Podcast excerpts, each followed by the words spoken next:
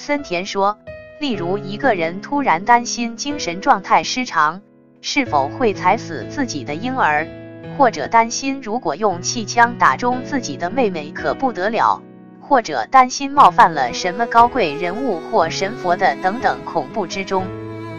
正是上海心理咨询中心，这是强迫症状中的强迫意向，来自潜意识中的攻击本能。指向环境中的客体，与理性为近。